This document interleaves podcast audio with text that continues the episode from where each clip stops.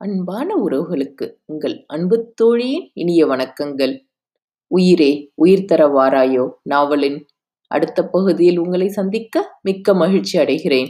மாமா அத்தை என்று அழைத்தவாறு தன் மனைவியின் வீட்டு வாசற்படியில் கதிர்வேல் வந்து நிற்க யாரோ அழைக்கும் குரல் கேட்டு பெரியவர்கள் இருவரும் வெளியே வந்தனர். அவனுக்கோ இருவரையும் தன் படிக்கும் வயதில் பார்த்த ஞாபகம் மட்டுமே இருந்தது. அடடா வாப்பா கதிர் என்னடா எப்படி தனியா வந்த?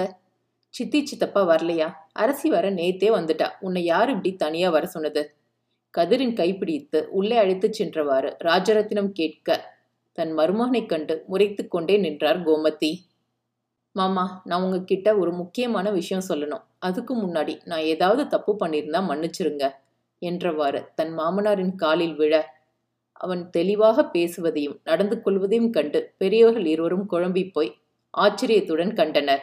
தன் மாமியாரின் புறம் திரும்பிய கதிர் காலையில் தன் பாட்டி தன்னிடம் கூறியதை நினைத்து நான் என்ன அறியாம உங்ககிட்ட பேசின வார்த்தைகள் எல்லாம் தப்புதான். நீங்களும் என்ன மன்னிச்சிருங்க அத்த என்றவாறு கோமதியின் காலிலும் விழ அவரோ பதறி விலகினார்.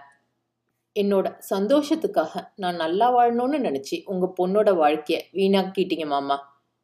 நீங்கள் எந்த நம்பிக்கையில் உங்கள் பொண்ணை எனக்கு கட்டி கொடுத்தீங்க மாமா. நீ என்ன கேட்குற கதிர்? எனக்கு புரியல. நீ ஏன் ஒரு மாதிரி வித்தியாசமாக பேசுகிற மாமா நான் இப்போ பழைய கதிராக உங்கள் முன்னாடி நிற்கிறேன் நீங்கள் உங்கள் பொண்ணுக்கு எப்படி ஒரு மாப்பிள்ளை அமைச்சு தரணும்னு நினச்சிங்களோ அதுக்கான எல்லா தகுதியும் ஒரு குறையும் இல்லாமல் நான் வந்திருக்கேன் மாமா என்று சொல்ல.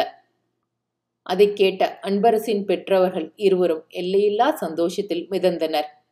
வந்ததிலிருந்து அவன் பேச்சில் இருக்கும் வித்தியாசத்தை கதிர் கூறியதற்கு பிறகே உணர்ந்து நிம்மதியாக சந்தோஷத்துடன் ஆறத் தழுவி தன் மருமகனை அணைத்து கொண்டார் ராஜரத்தினம். என் கவலையெல்லாம் தீர்ந்துருச்சுப்பா. இப்போதான் மனசு நிறைஞ்சிருக்கு. வாப்பா வந்து உட்காரு என்றவர் தன்னுடன் அழைத்துச் சென்று ஹாலில் அமர வைக்க முயல. மாமா முதல்ல நான் என் பொண்டாட்டி கிட்ட பேசணும் என்றான் கதிர்வேல். ம் சரிப்பா. அவன் நேத்துல இருந்து ரூமுக்குள்ள இருக்கா. காலையிலிருந்து எதுவுமே சாப்பிடல. யார்கிட்டயும் பேசவும் மாட்டேங்கிறா. அவள் மனசில் என்ன இருக்குன்னு நான் நல்லா புரிஞ்சுக்கிட்டேன் மாமா. எங்கள் வாழ்க்கையை பற்றி நான் அவகிட்ட பேசணும்னு நினைக்கிறேன். தன் மாமியாரிடம் பேசிக்கொண்டிருக்கும் போதே கையில் சாப்பாட்டுடன் மருமகனின் முன் வந்து நின்றார் கோமதி. போங்க மாப்பிள்ள அவ ரூம்ல தான் இருக்கா. இந்தாங்க உங்கள் ரெண்டு பேருக்கும் சாப்பாடு இருக்கு. நீங்கள் சாப்பிடுங்க. நாம் பக்கத்து டவுன் வரைக்கும் போயிட்டு வந்துடுறோம் என்றவர்கள் தன் மகளின் வாழ்க்கையை எண்ணி சந்தோஷமாக கிளம்பி வெளியே சென்றனர். பெரியவர்கள் சென்றதும் தன் மனைவின் அறைக்குள் மெல்ல நுழைய படுக்கையில் சாய்ந்து அழுது கொண்டிருந்த அன்பரசியை கண்டான். அன்பு ஏக்கத்துடன் அவளை அழைக்க அந்த குரலை கேட்ட அடுத்த நொடி தன்னவன் நெஞ்சில் தஞ்சம் புகுந்தாள். சிறிது நேரம் அழுது தீர்க்க அவளை தன்னிடமிருந்து விலக்கியவன் இவ்வளோ நாள் காத்திருந்த நீ ஏண்டி என்னை விட்டுட்டு வந்த? நீங்க இல்லாம என்னால இருக்க முடியாதுன்னு சொன்னல அப்புறம் எப்படி உன்னால என்னை விட்டுட்டு இங்க வர முடிஞ்சது? கோபத்துடன் கேட்க எனக்கு வேற வழி தெரியல மாமா. அங்கிருந்து உங்களை கஷ்டப்படுத்த விரும்பல. அதான் உங்களை விட்டுட்டு வந்துட்டேன். நான் இல்லாம இருந்துருவியாடி நீ? என்னை பார்த்து சொல்லு என்று கேட்க அவன் விழிகளில் என்ன கண்டாலோ மாமா என்றவாறு கதறலுடன் அவன் நெஞ்சில் சாய்ந்து அழுதாள். அன்பரசியை இறுக்கி தன்னுடன் நினைத்தவன் என் மனசுல நீ இல்லைன்னு நீயே அப்படி முடிவு பண்ணலாம்?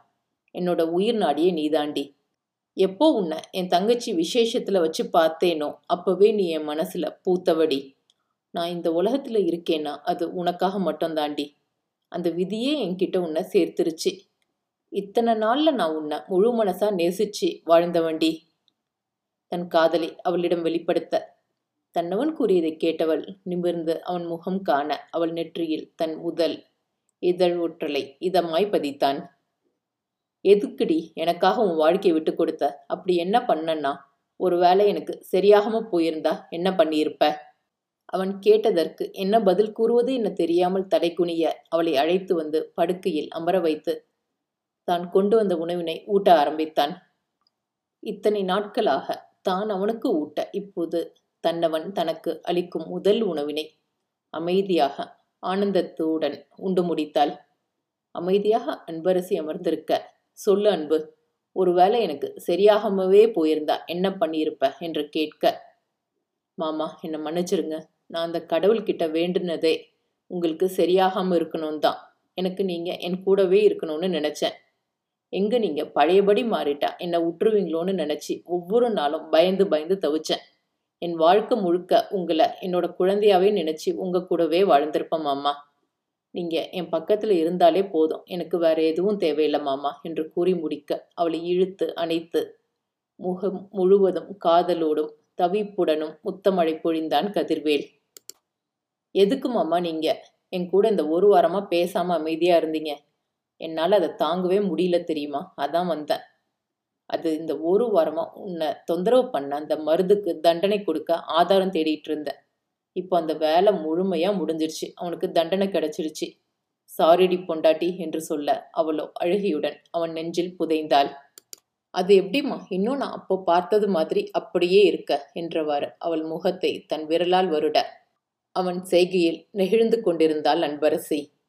கல்யாணம் முடிஞ்சு உன்னை ஏழு மாசமா நான் காக்க வச்சிட்டேன்ல என்றவாறு தங்கள் இருவரின் மனதில் இருந்த பாரம் குறைய இப்போது தன் நேசத்தை வெளிப்படுத்தி அவளுக்கு நெருக்கமாய் மாறினான். அவனை ஆண்மகனாக நினைத்த அந்த தருணம் நினைவு வர அவன் அணைப்பின் நெருக்கம் தாங்க முடியாது தவித்தாள்.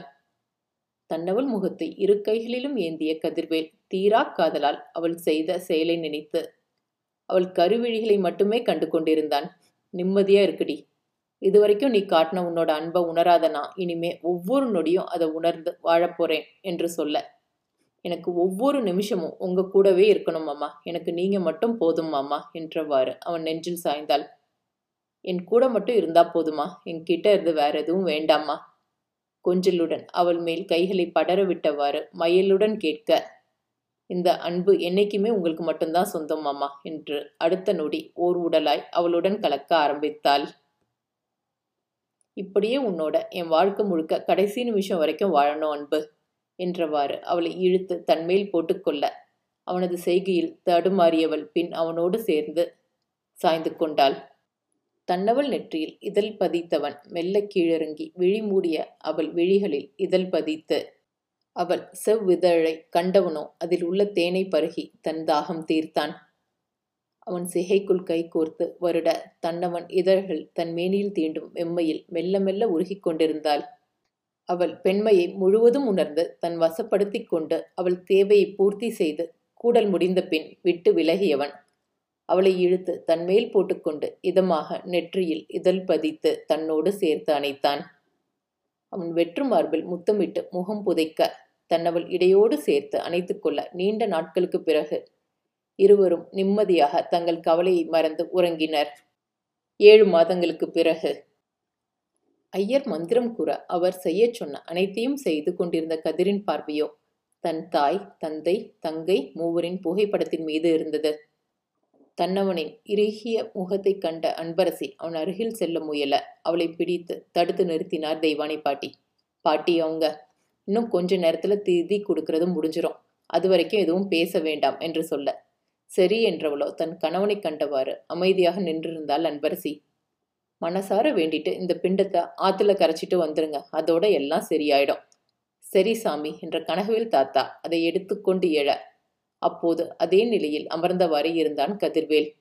எழுந்திருப்பா கண்ணா என்று அவனை தொட்டி எழுப்ப தன் நிலை உணர்ந்து சரி என்றவாறு எழுந்தான். அவன் கண்களில் இருந்து விழுந்த கண்ணீர் அன்பரசியை என்னவோ செய்ய தன்னவன் தன் அருகில் வரும் வரை காத்திருந்தாள். பிண்டத்தை கரைத்து முடித்து கனகவேல் தாத்தா கதிர்வேல் இருவரும் வர தன் கையில் வைத்திருந்த டவலால் அவன் தலையை துவட்டி விட்டாள். அது கோயில் என்றும் பாராமல் அன்பு என்றவாறு கலங்கிக் கொண்டு சிறு குழந்தையென அவளை இறுக்கி அணைத்துக் கொண்டான். ஏலே கண்ணா அவ என்று பதறி தெய்வானி பாட்டி கூற வருவதற்குள் அவனை அணைத்தவாறு பாட்டியின் கரம் பற்றி தடுத்தாள் அன்பரசி. சிறிது நேரம் சென்ற பிறகே அவள் மேடிட்ட வயிற்றினை தான் அழுத்தியது உணர வேகமாக அவளிடமிருந்து விலகினான். சாரி அன்பு உனக்கு ஒன்றும் இல்லையே மூச்சு முட்டுதா உன்னோட நிலைமையை நான் மறந்துட்டேன்டி. பதட்டத்துடன் கூற எனக்கு ஒன்றும் இல்லை நானும் உங்கள் குழந்தையும் நல்லா தான் இருக்கும் என்றவாறு வயிற்றில் ஒரு கையை வைத்துக்கொண்டு மறு கையை அவன் கன்னத்தில் வைத்துக்கொண்டு கூறினாள். சரிப்பா. வாங்க நம்ம சாமி கும்பிட்டுட்டு போகலாம் பாவம் பேத்தி எவ்வளோ நேரம் தான் நின்றுக்கிட்டே இருப்பா. கனகவேல் தாத்தா கூற மூவரும் கிளம்ப ஆரம்பித்தனர். தன் மனைவின் தோள்பட்டையில் கை போட்டு அவளை அணைத்தவாறு கதிர் அழைத்துச் செல்ல. அதை கண்ட பெரியவர்கள் இருவரும் நிம்மதியாக சன்னதியின் முன் நின்றனர். கதிருக்கு ஏதாவது நடந்தா அன்பு துடிப்பதும் அன்புக்கு ஏதாவது நடந்தால் கதிர் துடிப்பதும் இவர்களின் இந்த பிணைப்பு உடையாதிருக்க பெரியவர்கள் இருவரும் வேண்டினர். என்றும் இவர்களின் இந்த நேசம் என்றும் அழியாது என்ற நம்பிக்கையில் நானும் விடைபெறுகிறேன் நன்றி. இதோட உயிரை உயிர் தரவாராயோ நாவல்.